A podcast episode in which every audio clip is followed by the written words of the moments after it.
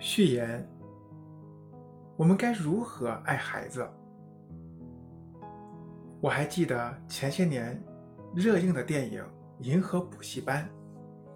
电影中有一个镜头让我印象深刻，就是高考结束后，毕业生们把各种复习资料与书本都撕得粉碎，然后从楼上抛洒下来，蔚为壮观。校长却说这是每年一度的学生的传统节日。电影虽然有艺术加工的成分，但是高考后或者大学毕业后，我就亲眼看到一些孩子把自己的书本扔进垃圾桶。我曾问过其中一个孩子为什么这么做，这个孩子说：“我都毕业了，留这些书还有什么用？还占地方吗？”这就是国家、社会、家庭花了大把时间、付出精力教出来的孩子吗？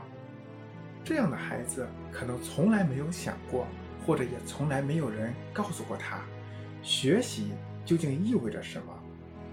他们把知识和书本当成应付考试的工具，把学习当成限制他们幸福快乐的枷锁，一旦毕业就头也不回地逃离。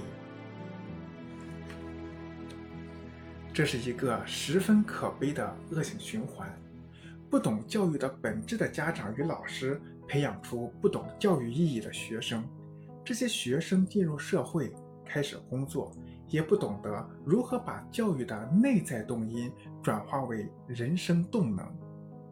这些人成为父母后，再把自己曾经对学习与教育的厌恶传递给他们的孩子，周而复始。经济合作与发展组织每隔两三年就要在全国八十八个国家开展一次大型的国际学生评估项目调查。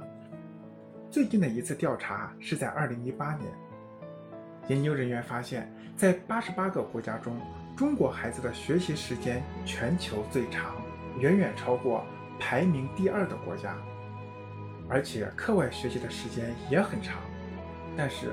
中国学生的学习效率很低，排名十分靠后。同时，中国学生的合作能力与创新能力排名也不高。我们的教育到底出了什么问题？难道我们不能开展一种让孩子开心、让家长满意、让教师这个职业更加令人向往和尊重的教育吗？我们的教育为什么一定要与痛苦为伴？为什么不能让教育更积极、更幸福呢？